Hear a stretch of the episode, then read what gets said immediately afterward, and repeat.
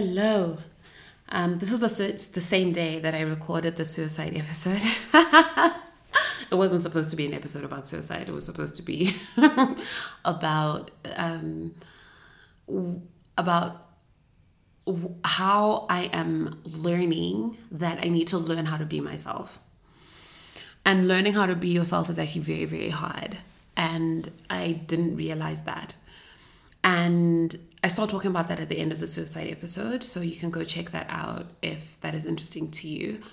But one of the things that I have come to, having gone through all the challenges I have in my life and done all the work to heal the many experiences that I've had and misunderstandings I've had about life and wrong lessons that I learned when I was younger that I need to undo, and also just like Um, responses I've had to life that supported me for a while and are no longer supporting me. That's the journey of growth through therapy, personal development, and all the other things that we do.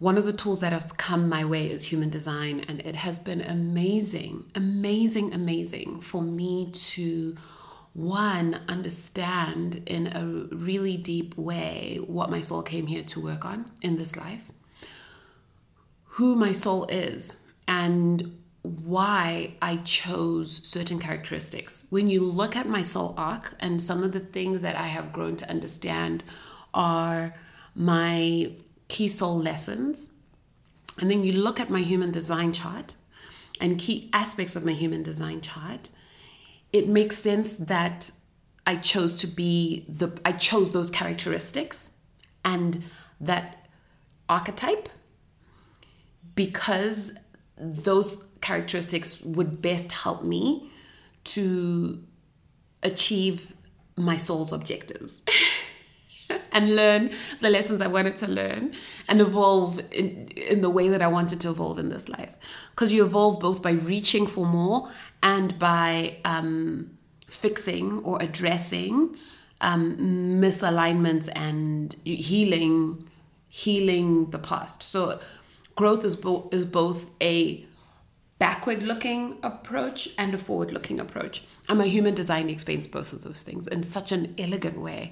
It's so comprehensive. Your Human Design chart will tell you things like how your energy works in this world, um, what is your aura type, how your aura creates opportunities for you uh, or um, protects you, how you make decisions, how you think, how you view the world, how you identify opportunities, which is different to how your aura magnetizes opportunities, um, what motivates you to act and you know, change or help the world or others or yourself, how you, um, your energy, what your energy endowment is and how you can best support your energy endowment, what kinds of environments enable you to thrive versus not, how your particular brand of wisdom works, right? What type of, what flavor of intuition you have so that you can make aligned decisions. So much. All of this is in your chart. Plus on top of that, it has your key gifts, the kind of way in which you tend to navigate life, right? And the role you tend to play in life and your purpose. And when I say purpose, your purpose is to be you. So your purpose is to do all of those things that I've just shared and to learn and to grow, et cetera. But when you're living in full alignment with yourself, um, the illuminating light that you come to shine and bring into the world effortlessly, that you don't even have to think to try and do, right? Human Design tells you all these things. Now, what I invite you into is to go and check it out, because it has been phenomenal for me. It's helped me to also accept things about myself that I thought were wounds, but actually aren't wounds. Their personal, their personality and character aspects of myself that are just different to what the mainstream thinks and what other people are like. So for example, I move I move from experience to experience to experience because I really want to experience different things. Now, I used to think that I was fickle and refused to, co- to commit and there was something wrong with me. But the reality is actually this is a design feature that I have that is in service of me tasting and experiencing the fullness of what life has to offer because of in some ways what my soul came here to give to the world and what my soul wanted to learn and experience while being alive, right? Um, and understanding those things helped me to not obsess about certain things, because actually society was telling me that I shouldn't be a certain way. But the reality is that, but I am a certain way, and there's nothing wrong with the way that I am, right? And so it's brought me so much self-acceptance on a much deeper level than therapy and all of the spiritual um, approaches that I've taken, as well as it has given me tools, like a guidance for things I can deliberately do to support myself to actually have a great life. So I want to share it with you because it's been so revolutionary for me. Um, what you need in order to get your human design chart is your birth data, which is your date, exact time, minutes and seconds, and place of birth, place being city and country. And you take that data and you put it into one of these tools and you'll get your human design chart. You can look at w w w dot my body graph dot com, M Y B O D Y G R A P H dot com, or you can go to the International Human Design School and you can download your chart there. Or there is Jovian Archive, J O V I A N, archive, all one word, dot com. Um, they are very much affiliated with the original designers, the with the original um, creator of human design. Now, human design is a divine system, which is why it is so elegant and perfect, because only the divine could create something that is this eerily amazing. Now, remember, I came from a very intellectual, mind-based background. So very scientific, very give me the proof, the evidence, the what, even though I was Christian, right? But like in terms of, um, and, and I've been a personality test whore my whole life, right? Like I have done every personality test under the sun and fell so much in love with M B T I because it just was the most comprehensive and it felt a little bit nuanced test that I found. However, since finding human design, I'm like, this eclipses every personality test I've ever taken. And I mean, I have done them. And so you can trust me on the sunscreen, like this thing works.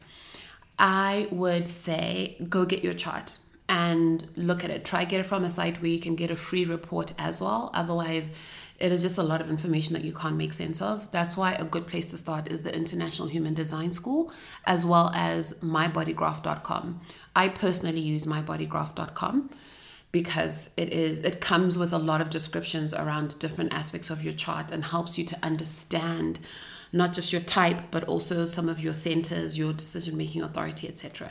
So what is human design? It is a system that comprises of, so I, I want to get this out of the way so that I can start talking about the fun stuff. So I'm going to say this really fast.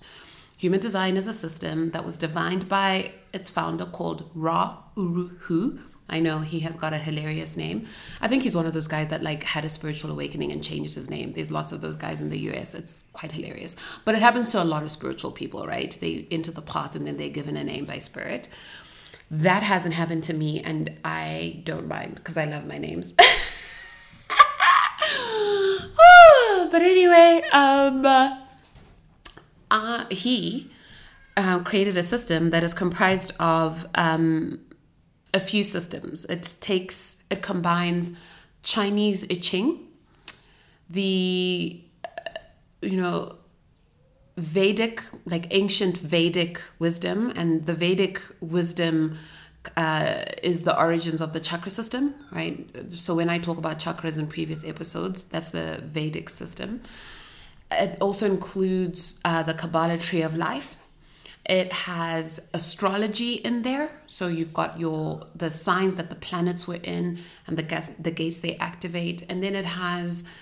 Um, what else? It also has some metaphysics in there. So when I am around another person, we can create an electromagnetic channel because everything that exists is vibrating at a frequency and emitting radiation, and that radiation interacts with everything that it comes into contact with. And that has been proven. Go check it out. And so really, um, the theory is that Um, there's a stream of neutrinos. Neutrinos have been scientifically proven. And when neutrinos pass through matter, they pick up information and they pick up signatures from everything that they pass through. So they'll change in mass and like properties from, if you look at a neutrino before it passes through something and after it passes through something, it's different. And so this science, the human design system, um, says when the neutrino stream, right, because neutrinos are passing through everything. You and me right now, as we sit in this conversation, neutrinos are passing in and out of us. And what it does is it says, well, what was the neutrino stream that passed through you when you were born? That neutrino stream, before it entered into you, it had an information signature from everything that it had passed through before it reached you, right? And then um, that data signature has information from every planet and the positions the planets were in at the time, and you know, based on other properties, it then imprints into you a design archetype that then combines all these systems to give you wisdom as to what were the packets of information in those neutrinos when they passed through you.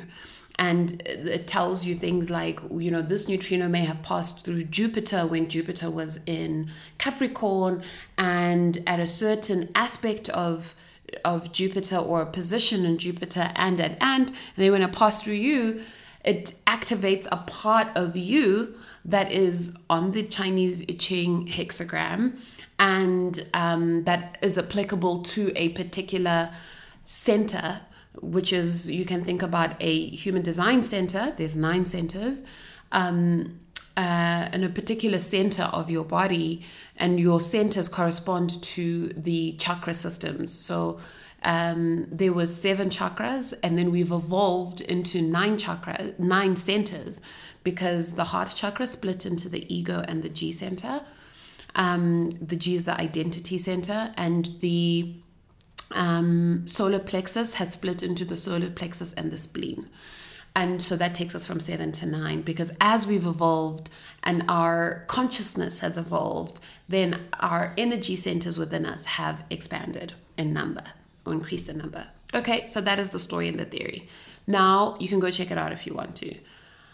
Let me tell you what I am, right?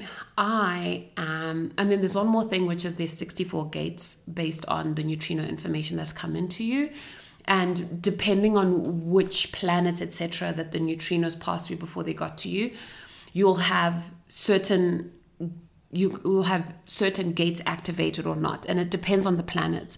So you can have one, two, three, four, five, six, seven, eight, nine, ten, eleven, twelve, thirteen, fourteen, fifteen, that you can have thirty possible um, gates activated in your chart because of the thirteen known planets. And then if you add Chiron, which is an asteroid and a significant asteroid in the solar system, you include Pluto as a planet, and you also add Lilith, which is the dark side of the moon.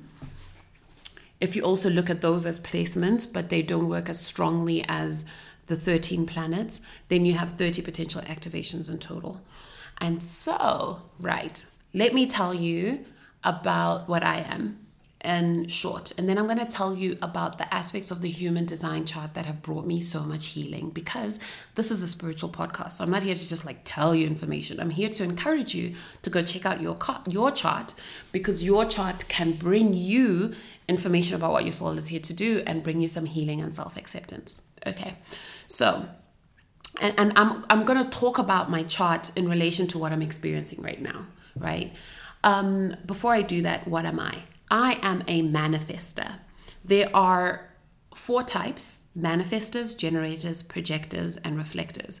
I am a manifester, and manifestors are here to literally initiate new concepts, ideas, um, perspectives, frameworks, understandings, and wisdoms. We're here to basically big bang into the world. And it is a divine role where divine inspiration just comes through us. And then we're like, we need to birth this thing. We need to create this thing, which is something that society and the collective needs.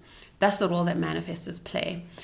Projectors, reflectors, and um, generators and manifesting generators. Sorry, I forgot about many gens.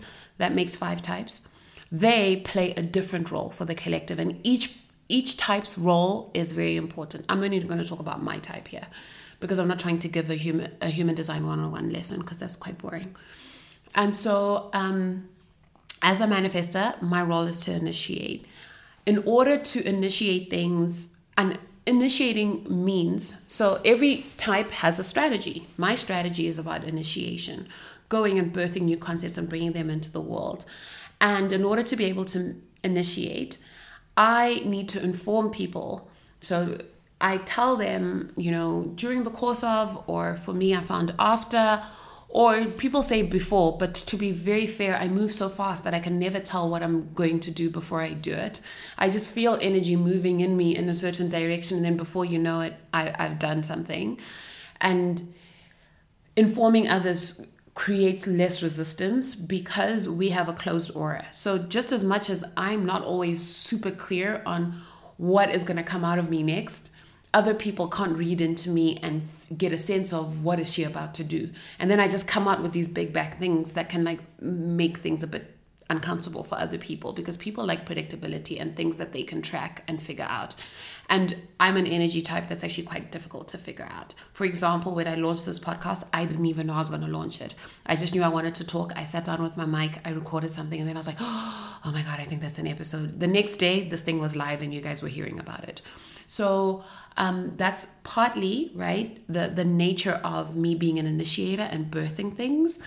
And then the informing was me coming out and then telling you, hey guys, I have a podcast. I remember that day I went and told my closest friends, guys, I've launched a podcast. Oh my God, can you believe it? And they all were laughing at me because they were like, this totally tracks. And like, um, because of the conversations we had been having about spirituality, it, it just made so much sense, right? And so that was me also informing them that, hey, I'm doing this thing. And that's important because then it like frees up space for you to move and helps people understand what's happening with you. My strategy is to initiate, right? That is the role that I play on the behalf of the collective, because I'm a vessel for spirit and for life to bring humans what they need, right? And so I have an, uh, you can say that I have an intuitive Um, wisdom. I have a way of tapping into my intuition so that I know what to do. And that is my decision-making authority. And my authority is splenic authority. There's lots of other authority types. Um, some people have a sacral authority, which is in their gut. Some have emotional authority, which is actually waiting to be emotionally neutral before they make decisions. For other people, they need to talk out loud. And as they talk out loud, they get a sense of whether something is right for them or not. And for other people, they have to just wait uh, like a lunar cycle. And in that lunar cycle, they will either, like the right thing will kind of come to them, or they'll come to peace and awareness of what is needed uh, for a particular situation or decision. So my authority is splenic, which means it's instant. And it's like, it's this inner knowing. It's like a whisper. It comes and then it's gone. It's like, okay, I can't explain to you why. It doesn't come with logic because it is completely instinctual. And so that's how I, it enables me to move very fast. Um, oh, other people have ego authority, which is their desires. If they really, really want something and that desire is pure, it's not a fear-based desire or a power-based desire or a shame-based desire. It is a pure desire. Then they're meant to follow their desires, right? So everyone is different. And as I say this, you might feel yourself gravitating towards one or the other. So just think through that, right? And see what jumps out for you. Um, but I'm a splenic manifester. And that means I make decisions very quickly. This little voice, it doesn't even sound like words. It's just, I just know that this is right. Or I know the answer. I think because my cognition is also feeling cognition, which Human Design told me this. And when I read it in my Human Design, I was like, oh my God, it makes so much sense. I just get this knowingness, right? And that knowingness is instantaneous. And the first hit of knowingness that I get is the thing I need to follow. If I start sitting and humming and hawing, then I lose sight of my wisdom and I'm now in the mind. And so Human Design is lovely because it talks about how we're actually designed to make decisions using our bodies and our intuition and our wisdom. And our intuition comes from our body. For some people, it comes from the voices they speak. And for others, it's then outside of themselves. for everyone, we're not supposed to use our mind. No one is supposed to use their minds to make a decision. We're supposed to use intuition and non-mind-based intuition. And so let's start talking about, um, I'll mix things, right? I'll talk both about where I found freedom and where I found um, healing and um, some of what is coming up for me in my life right now as I'm in this emergence. So in this emergence, right, I am being called to just be me, right? If you listen to the suicide episode, I ended on the note where I'm realizing that I spent a lot of life trying to be a certain thing and living, I, I think, a little bit dissociated and in a fantasy because I was trying to escape life uh, because I kind of didn't want to be here because I found life very hard. So I was trying to find an easier version of life for my mind to be able to live in, right, and opt into, because the reality of life just felt too impossible to be something that anyone would want to consciously opt into. And so a big part of my journey as an awake person has been to live life on the terms of reality, right, on life's terms, with what life tells me it is, which means being very, very, very present in the moment and very still and letting life touch you without um, being attached to the outcome. Now, this aspect of not being attached to the outcome is something you see in my human design chart. My Lilith is in gate forty. I think it's in gate forty. Let me just quickly go pull up my notes. Just give me one second, guys.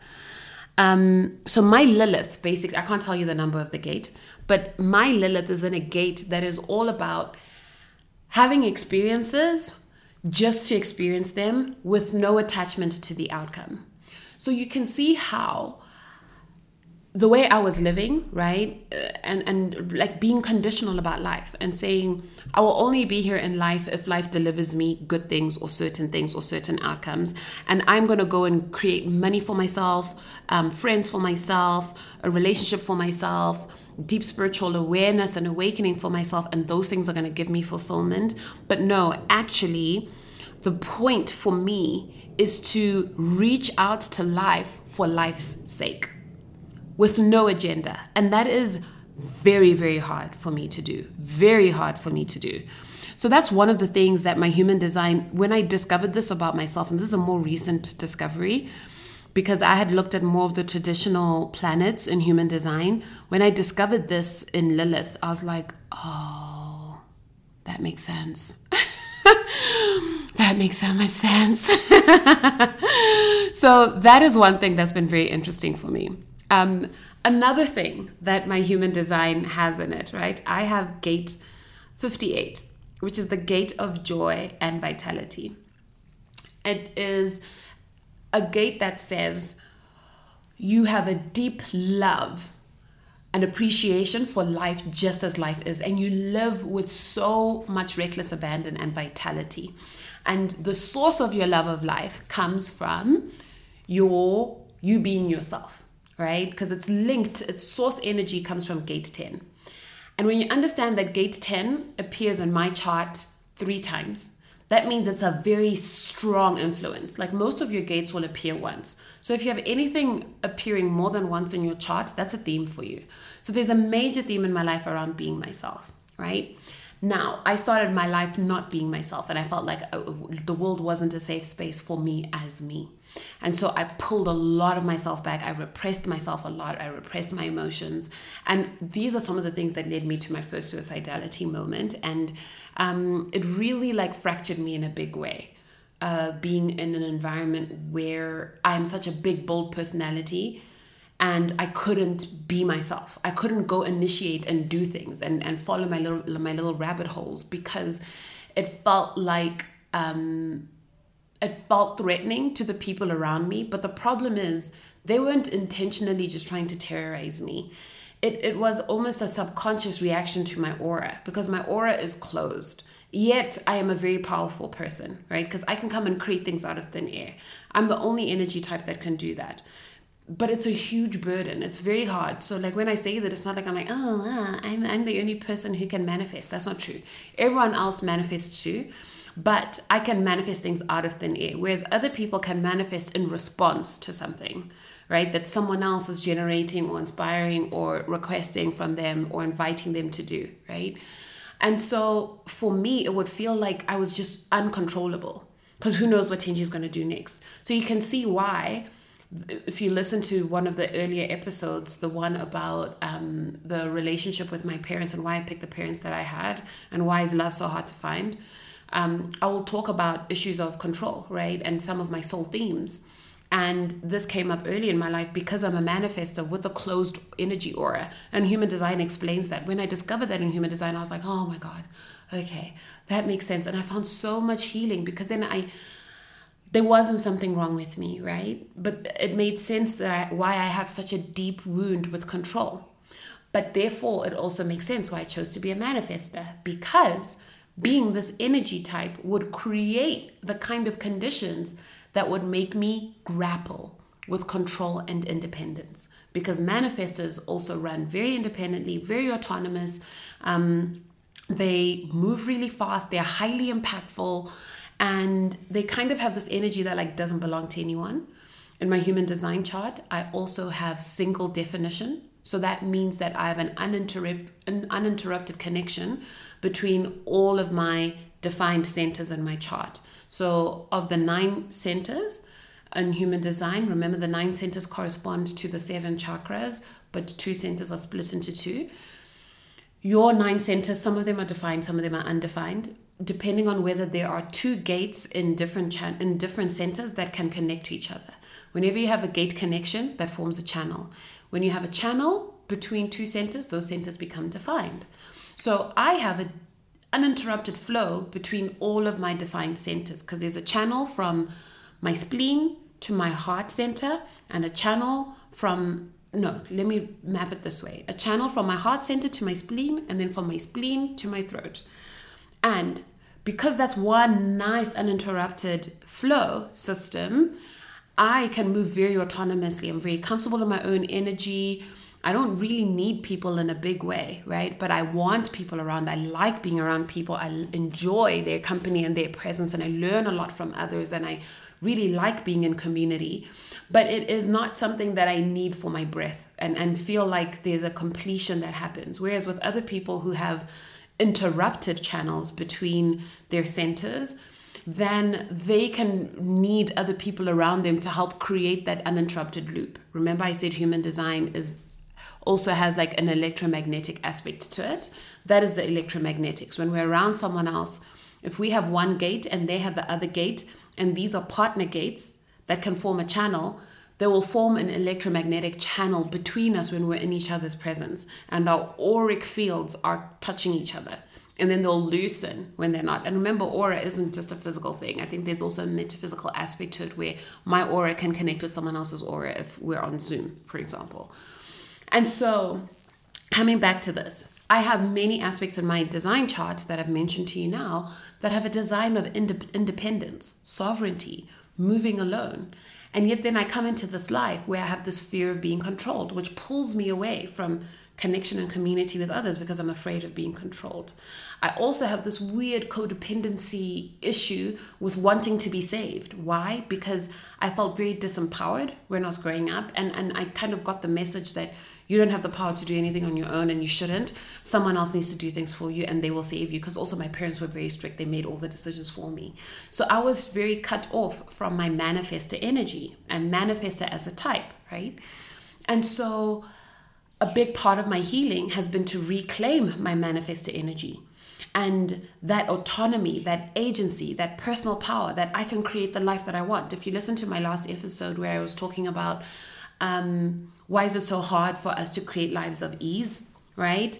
And that's all about really, you know, letting yourself want what you want and believing that you can have it, right? For me, the way in which I get the things that I want is by creating the things I want to create, right? And by initiating and being proactive and going out there and making people engage with me, inserting my energy into other people's spaces.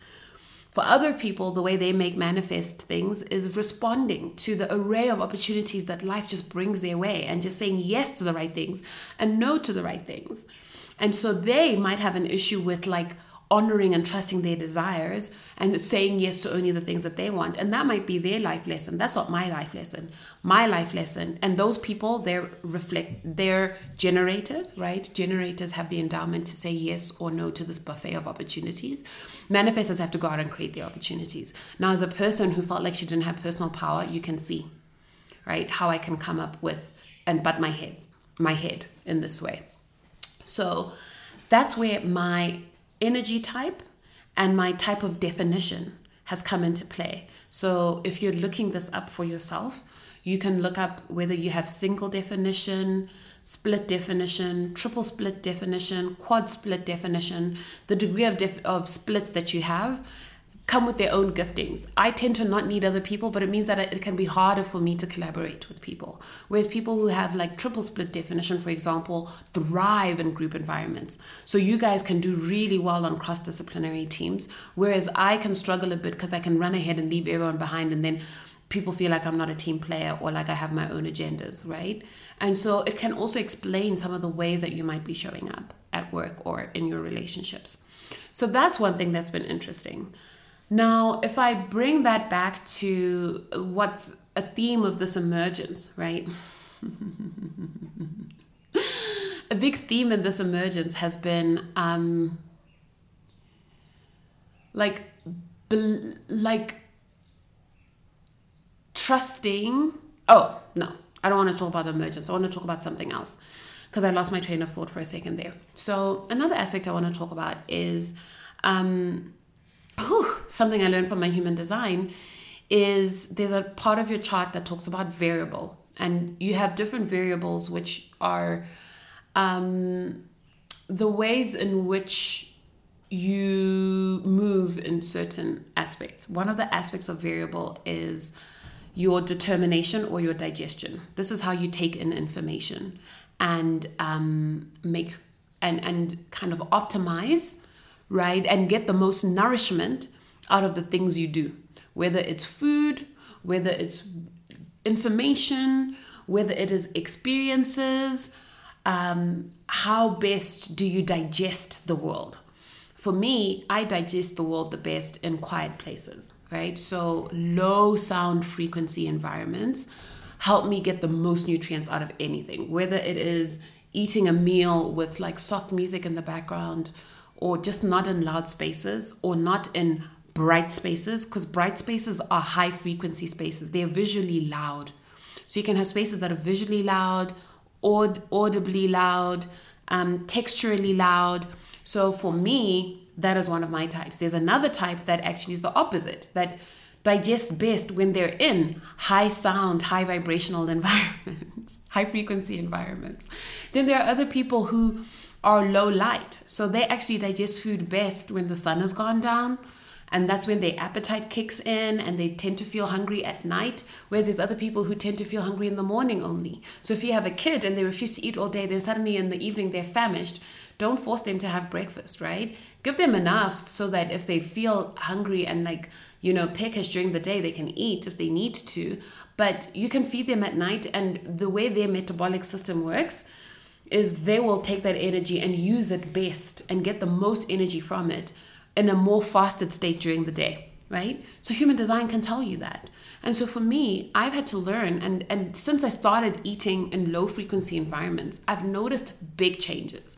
Big changes in my attunement, right? How well I can hear my inner voice, hear the voice of my intuition, and um, get kind of these...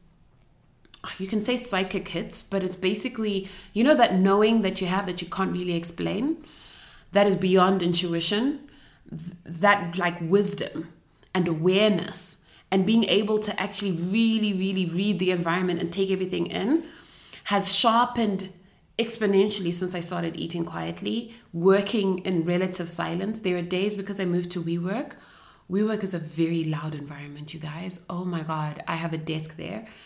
And there are some days where if I'm trying to do very quiet, focused work, I, I will go into work late because I'll start that work at home if I can, right? Or I will try find a quiet place for me to go work. But sometimes I struggle because literally in every single room you're in, WeWork will be playing music, or you will hear the A C, or there'll be other people moving around. Lord, so I only realize this now that I'm so attuned to the way I digest information. So if I want to do deep work and I want to write marketing copy, for example, or plan episodes, I can't do that work um, in loud environments. I have to go somewhere quiet. And that's not the kind of work that I can do in a coffee shop. And so I used to like working in coffee shops, but now I'm like, if I go to a coffee shop, I need to go to a quiet one, and I need to go before the lunch crowd sets in. So that's been quite interesting, right? The other thing that has been interesting for me is when it comes to my spiritual journey and my my return to myself on a deeper level, I've had to heal my relationship with intuition and actually maybe open up a relationship with intuition that I didn't have before. I was trying to make every decision with my mind. And you'll hear when I was talking, I mentioned this in different episodes, that I felt, especially when I was younger, I felt incapable of living. I just felt like there must be something uniquely wrong with me. Why is life so hard? Why does everyone else seem to have the cheat codes and I don't have them? One of the things that I was doing that I didn't know was that I was trying to use my mind to make decisions, and I didn't trust my decision making as a result. And therefore, I would hum and ha about decisions a lot. I would make decisions using things like pros and cons list and using my brain instead of using my heart. Now, there's an aspect of me that absolutely needs to go data gather, right, and get information. My human design chart also explains that, right, because there's another thing you can look at, which is your profile lines, and I'm a line one profile, which is a profile of a deep researcher and investigator.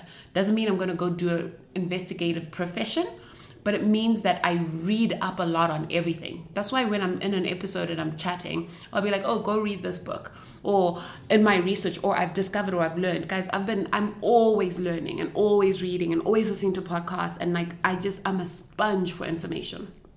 Now, whew, what it means and what I discovered was that I was trying to make decisions intellectually. And so I lived with a lot of regret in my twenties. I would always look back at my and at my life and be like, that was a bad decision. Oh my gosh, like the parameters for making that decision would keep shifting. Because then I'd be like, oh, but if I'd known this thing, I would make a different decision. Or I'd be like, if you consider that, then the decision is not a good decision to make. Actually, the opposite decision is the right one. And then I'd be stuck. And so I would have a lot of inertia when it came to change, yet I'm designed to move quickly. And um, my spleen, as my source of intuition, is fast. It goes with the hit. It's just like, boom, it's there, and then you know, right? And so now that I have been letting myself have this intuition that is instant in the moment, I'm learning that if I'm sitting in indecision for a long time, I've probably removed myself from my initial splenic hit. So what I've started trying to do is trace my steps back to the f- initial moment when I first thought about this thing and say, what was my instinct then? And to try and remember what my instinct was, because the spleen does not speak twice. I can't be like, oh, okay, spleen, sorry, I didn't hear you when you were telling me last week. Can you tell me now? My spleen won't, because it's in the moment, right? And that's how my design works. And so since learning that, I'm starting to be more and more comfortable with making quicker decisions. Number two, I'm also becoming more of my own leader. And that's the point of human design. It says you are your authority. That means no one else can tell you what you should do. Only you can, because only you have, have the knowledge of you on this deep, visceral, non-intellectual level, right? And so one of the things that sharpened my intuition is being in silence a lot. So if I have a big decision to make, I need to quiet down my life, or go for a hike somewhere, still engage, blah, blah, blah, blah, blah. And in that place of silence, the hit will come to me, right? And I'll just, I just feel like I know, right? And so I'm learning to use the type of um, cognition, right? The type of, you know, digestive approach to support me in being able to adequately synthesize the information my life is bringing me non-verbally so that I can make good intuitive decisions, right? And that's powerful about human design. Some people have, um, and then there's another aspect of human design, which is your cognition. How do you get information from the environment, right, around you? For me, it's feeling. So I get information through my energy, and it's this like non-verbal, non-cognitive, felt like just knowingness. For other people, some people have taste cognition, touch cognition, inner vision, outer vision. So they might, no, not outer vision, inner vision, right? And like inner vision is like, you'll just see a picture of it. And then you're like, that's what I should do, right? Or you, there's some people when they're in a weird situation, it just smells off. Now I can smell energetically off, or you can smell physically in your nose that, mm. And so, for example, if you're making food decisions and you're trying to decide what should I eat, something may smell off to you that smells fine for me. You need to trust that it's not for you because of your sense of smell.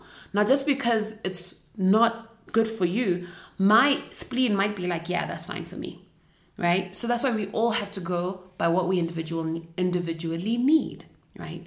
Now, how has this brought me even deeper healing?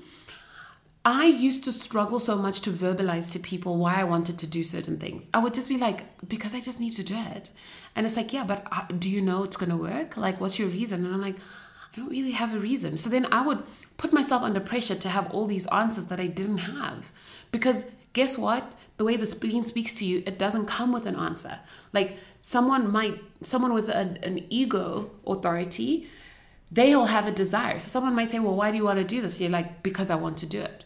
And for them, they might struggle with a deeper reason because it's like, but why do you want it? I don't know. I just want it. So you start learning that you don't have to justify these things. When you accept your human design, you can just accept the way you make decisions. And now I've noticed that when I trust my spleen, I make the best decisions, right? There's another thing that I wanted to talk about that has brought me so much healing, which is the fact that, remember I told you about profile lines?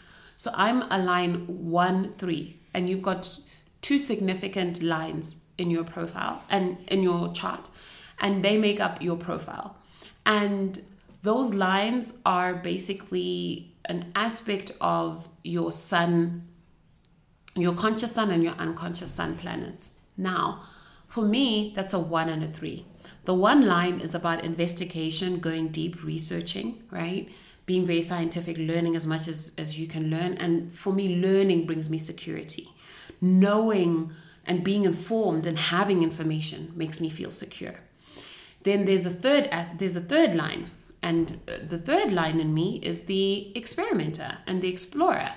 And so this explorer learns through lived experience. The traditional name for this line is the martyr, because it's like you're sacrificing yourself at the at the stake of experience so that you can bring wisdom to others and be like, oh, don't go there, that water's hot. But the way you learn the water's hot is by jumping in. And when people see you jump in and get burnt, then they learn, oh, that water's hot. So you're kind of a martyr for them. So the thing about the martyr is that it is all about jumping in. It's like act first, think later. Very instinctual. It, it's all about the lived and touched and experienced life experience. It's wisdom from experience. And it craves different experiences. And as it experiences something, it gets information. It's like, oh, that's what that's like. Cool. And then it's ready to move on to the next thing. So it can look like a lot of fickleness. It can look like shifting and changing a lot and not committing to a specific thing. It can look like not committing. It can also look like being unwise. It's like, well, why aren't you applying wisdom? Why aren't you going and getting advice from people before you do things? I have to tell you honestly, unless I'm truly stumped and I'm looking for information, you won't see me coming for advice. What you will see me doing, because information can come both from research sources, from reading and, you know, the internet, et cetera, and also from talking to people about their experiences. What you'll see me doing is I will do enough research on my own until I get to the point where it's time to experience. Now, oftentimes, I would say eighty-five to ninety-five percent of the time, that's a wide range, um, I will not ask for advice. I almost never want advice. I want to go and do it, and then I'm like, ooh, I'm learning. So I love having spaces where I get to think through what I'm learning. I love spaces where people ask me questions so that I can synthesize my experiences and get the insights from what I've just experienced and deposit that insight into my data bank so that I can use it to support me as I continue with my life, right? Me being like that is something that's brought me so much healing to know that that's how I move. Because I used to, like I said, think that I was fickle, uncommittal, blah, blah, blah. And I thought it was something I needed to fix. And now that I'm not trying to fix it, I'm like, bring on the experiences, right? I was looking at my career and I'm a generalist because I've hopped from job to job to job, not because I'm non-committal and I'm disloyal and, you know, I don't know what I want, but actually because I go, I'm craving an experience. So I go to a place, I experience that thing, then I'm like, oh, I know what that's like. Okay, cool, thank you. And then I move on. And it's like, it's time for me to move on. And it's very correct for me to move on. And if I stay, then I'm blocked from being able to initiate my next big thing that is what the universe wants to bring to the world. Or I'm blocked from going off and having my experience. Now, you'll also see in my human design chart that I have gate thirty-five, which is the gate of change. And that comes out of the throat center. And the gate of change is also called progress. And that gate seeks new opportunities and new experiences, travel, exploration, adventure, new people, new situations, new relationships. I've had a thousand best friends throughout my life because I'm close to people in different seasons and then they cycle in and out and I never know when someone new is going to come and someone's going to leave. I just have to follow the flow of my energy and people come when they need to. I should remember that as I think about dating. But essentially, as I do that, right, it helps me to change and evolve. That is my path and method of evolution. Other people evolve by teaching, right? Other people evolve by being in community and, and learning from and watching the experiences of others, right? And that's how they learn. And then some people learn and they look at life top down and they're like, I'm not really in the experience. I'm a little bit removed from the experience. I'm like, oh, what's happening? Oh, this is what everyone's doing. This is very interesting, top down. Other people learn in, in a place of silence on their own in this hermit space. So these are all different flavors of the different profile lines.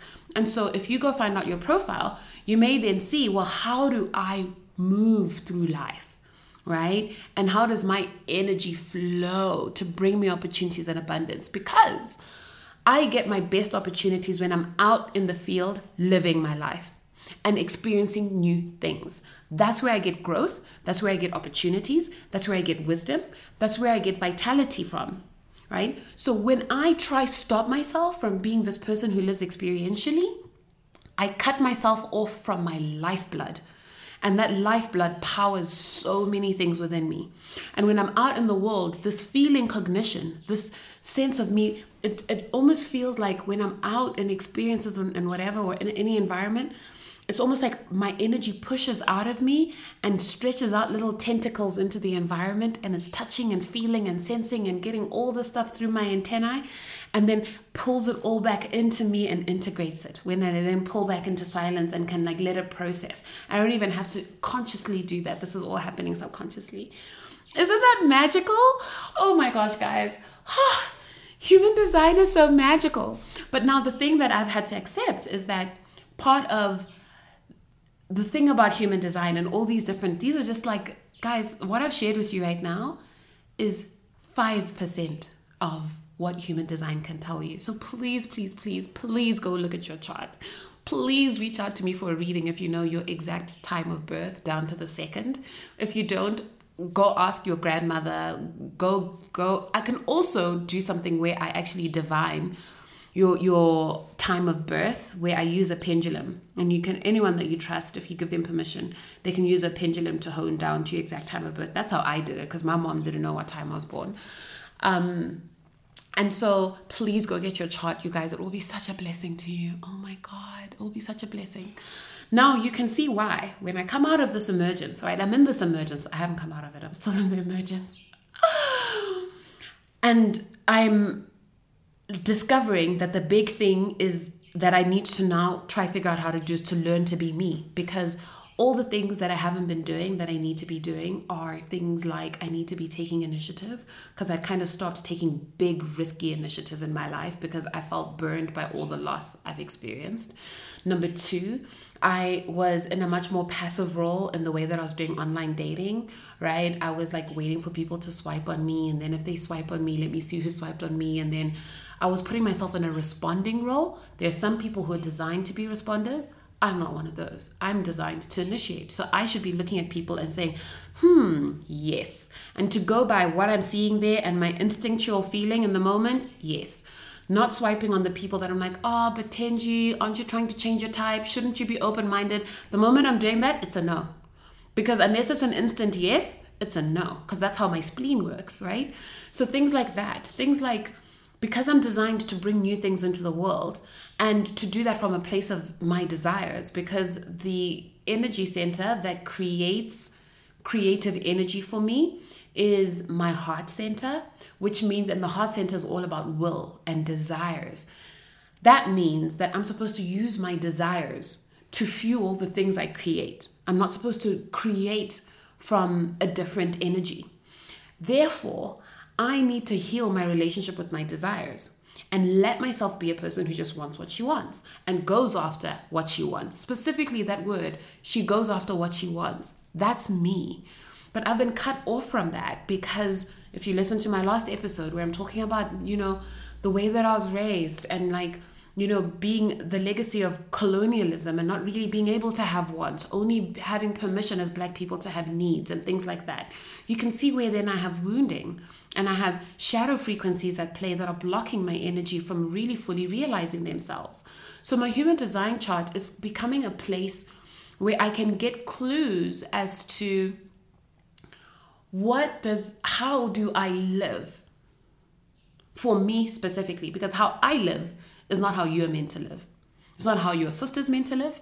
It's not how my dad was meant to live. It is how I'm meant to live. And the clues for how we're meant to live are mapped out for us in this beautiful way in the human design chart. Now, if it doesn't work for you, that's fine. You can use something else. But if there's a personality archetyping system that has felt like, ooh, it really resonates, and ideally you want one that bypasses the mind, because as we know in life, the mind is full of stories. If you're able to find that, I think it would be really amazing for you to be able to look around your chart and say, well, what feels comfortable to me? What am I struggling to embrace? What feels like there's no fucking chance on this planet that I'll be successful if I try and move in that energy? As a woman, I feel that way about being a manifestor. Going out and initiating, that means I initiate everything, guys. I initiate jobs for myself, relationships for myself. I initiate my houses. Everything in my life is always I wake up and I say, it's time for this, and I go and I go get it, right? But I'm a woman. I'm not supposed to be a go-getter. I'm supposed to let a man come and lead me.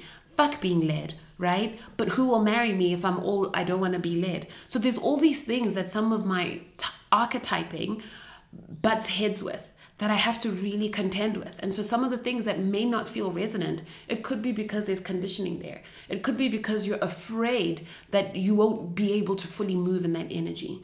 For other places, you might have a wound, like the manifestor wounding that I have around control. It's something that many manifestors, most manifestors face, because it's just the nature of being alive is you're supposed to be in community and you're supposed to be like conciliatory and compromising and like in this like collective alignment of aura, right? You're like an auric alignment and harmony with your community. And then here's this little manifestor who has energy no one can read. And it's like, is that a threat? Are we safe around this person? And then those communities tend to try to control those people so that they feel safe. And you can understand why people do that. But for us, we need to find a way to inform people of who we are and soften a little bit their experience of us so that we're not as threatening, but we may need to actually overcome that wound. So where is your wounding, right? And I think what's really beautiful about human design is that wherever you start, you will get wisdom. So I've been interacting with this system for three years. And this thing about when I told you about Lilith and how my Lilith is in gate forty, whatever it is, forty-three or something. I don't think it's forty-three. But my Lilith is in whatever gate it is in. Now I'm obsessed with trying to find it. Guys, give me a second. I have to find it. This is the one line in me that's like, I cannot leave them with inaccurate information. I must go find this answer. There it is. My Lilith, oh, I was right. Ooh. Okay, my Lilith is in grade thirty, which is about hunger for change, thirst, desire for opportunities, experiences, but letting go of the outcome. Woo. So learning that, I learned that maybe two months ago, but I've known about human design for three years, since twenty twenty-one. My therapist brought it to me. And so at the beginning, where I was finding the most healing was just learning about my, that I'm a manifester. And now I'm having another return to my manifester energy type, because I'm in a place where I'm feeling stuck, and I'm feeling stuck because I need to find healing with really, really, really, really, really deepening on a deeper level into this world of personal agency and personal power. Now, I have a lot of personal agency. You can see it in the life that I've created, in the way that I move, in the choices that I make.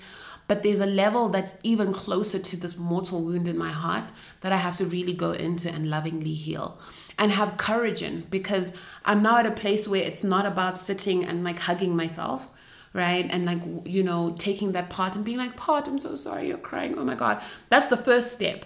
The next step is to say, okay, then how do we let ourselves now go outside with this part that's terrified of rejection and go and live as me? Right? Go do the initiations. Go create for me the business that I want to create. And and to believe that if this is how my energy moves, I can be successful at it, right? Another aspect of myself that I learned early, that I learned maybe around last year and started really spending time with, especially after I got sick, was the fact that I am an open energy center, an open sacral center. So the center that brings us sustaining energy, the energy to move and like consistently show up and work hard and steadily for long periods of time, is called the sacral center. Now, generators and manifesting generators have defined sacral centers, and they comprise of about seventy percent of the population. Go them, yay you. The other thirty percent of us, we have open centers. We have open sacral centers, or you can say undefined sacral centers. Therefore, that means we don't have consistent energy to sustaining energy to execute things long term. So we're not actually designed to wake up and, and show up for work nine to five. For projector types, they tend to have a, a small energy endowment that can consistently show up every day, right? So they can come and work maybe two, three hours, four hours, whatever it is for each person, every day consistently. For me as a manifestor, I'm actually designed to work in spurts. So when I'm producing something, like when I launched the Abundant Leaders podcast, that thing came out of me in five days. And then I marketed it over the next two days. And within a week, I went from zero to having a podcast that had three episodes out that was being marketed and advertised on my social media page and started getting listens. From zero, guys. Now, I'd been thinking about the podcast for a while. My desire for the podcast had been slowly building within me. And then when it came... It just came, and it was like a, b- a baby that pushed itself out of me. It was like labor. Time to give birth. Boom, you're in hospital. Baby comes out. And you push and push and push.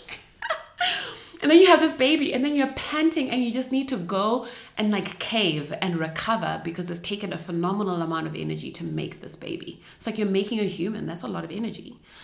Now, that means for me, when I'm not creating something and in that burst, my energy goes all the way down. When I'm creating, you can say that energy is at like one hundred fifty watts. It's more powerful than a generator's energy.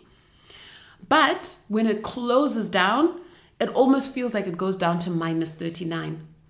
And I have to somehow build it up, and then it slowly then gets back to zero. And then from zero, it builds up slowly in the background. And then it like charges up the battery, and then the battery gets plugged into the socket, and then whew, you get the power, right? So for me, it's a bit hard for me to be in environments where I have to show up every day, because I show up in spurts for projects, and then I need downtime, which means I need to find a way to get things that are paying for themselves in the background that I don't have to show up for all the time, like a course.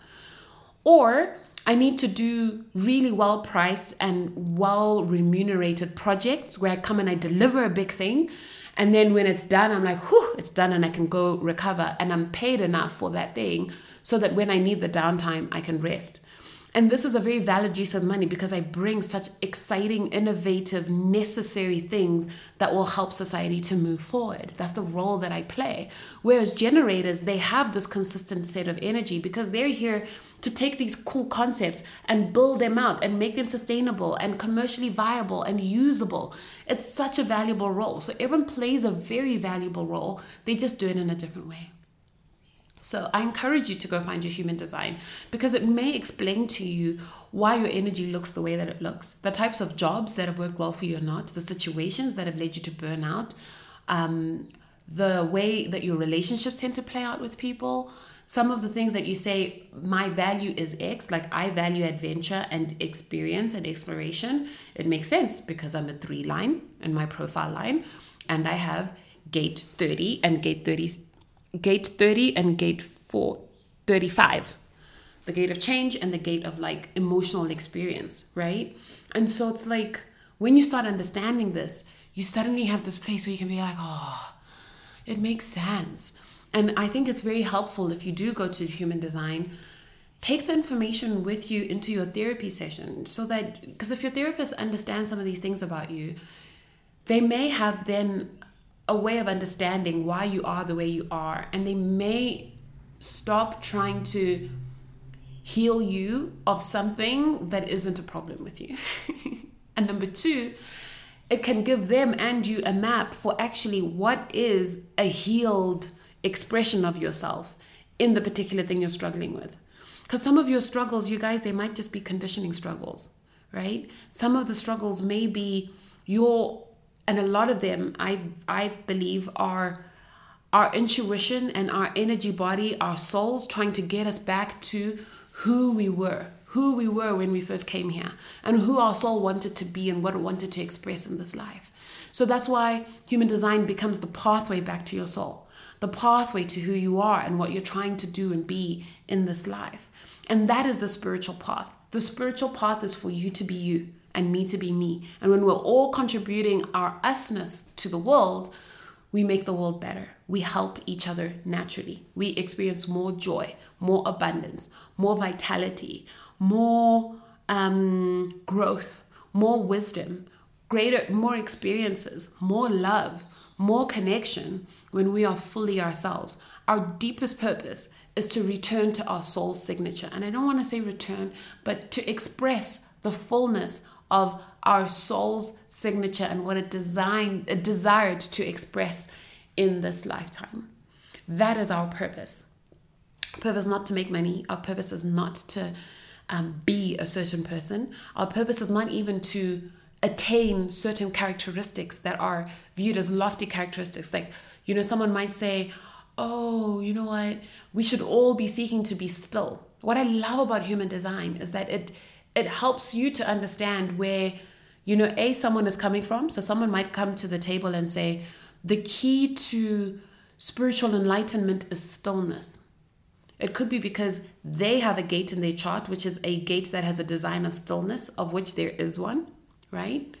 Or they may be, when they say, be, be quiet, be quiet in your mind and in your environment, and that's where you'll find wisdom. They may be like me. They may have a low sound Um, digestion of information and awareness and insight. And that's why they're saying, because this was my path to enlightenment, this is the path to enlightenment. But if you don't have that design, you can listen to that information and say, well, actually, what is the true, the best way that I connect with the divine is through activity, when I'm singing, when I'm moving around, or when I'm dancing, not when I'm sitting down with my hands on my lap in absolute silence. That isn't meditation to me. I can't even sit still. There's nothing wrong with your mind. You are designed to connect with the divine through activity and motion, or through sound and high vibration. So then when you go look at these things, these become beautiful keys that you can use to help you understand how you connect to divinity and how you read and interpret and move through the world as you. Because your purpose is to find fullness in life in your way. It's not to do it in my way. The purpose is to get to the goal. We all have the same goal, But we have many paths to get there. We're many rivers with many tributaries that go through many different terrains in order to get to the same place. And every path is valid and necessary, because if a river flowed through one path only, you wouldn't get water and irrigation to all the other parts of the land where you find tributaries. So we're all supposed to flow out where we flow, because we're needed where we go in the way that we are and in the essence that we are, so that we can bring to those areas our, our nourishment, right? And there's so much nourishment in being able to see Tenji boldly living out there, taking risks, trying different things, but bringing information in as she does things, right? I'm here. I've never been a podcaster, but I did miles of research before I started my podcast. And then I came. I don't have a podcast advisor. I don't, but I'm learning as I do it. So I'm here and I'm doing it. And I'm like, oh shit. Okay. You know, the episode needs to be like this. Oh, I need to do this with the mic sound. Oh, that's what gain means. This is how I adjust my mic settings. I'm learning on the ground. That inspires people who are afraid to jump in and just try. Right? And so that's my gift to people like that. But while I'm here, I'm also still researching. So just before I started recording, I'd gotten an email from Spotify and I paused to read it and I was like, oh, there's all these new features that they have and there's these mechanisms that can help me to, you know, increase engagement or whatever, whatever. Now, I'm not trying to do that for this personal podcast, but I'm doing that for my professional one. So then I'm learning while I do it, which is my one line. So that is an inspiration to people who don't have the one line in their profile. And there are people who might just jump in, or there are people who go and they ask for advice from other people. Nothing wrong with you asking for advice from other people. That's how you get information. But it may also say, hey, also bring a set of, of you know, safety and security for yourself by owning some knowledge for yourself, right? Here's what it can look like, right? If you are to own some of the information you gain, right? But it's not saying be like me.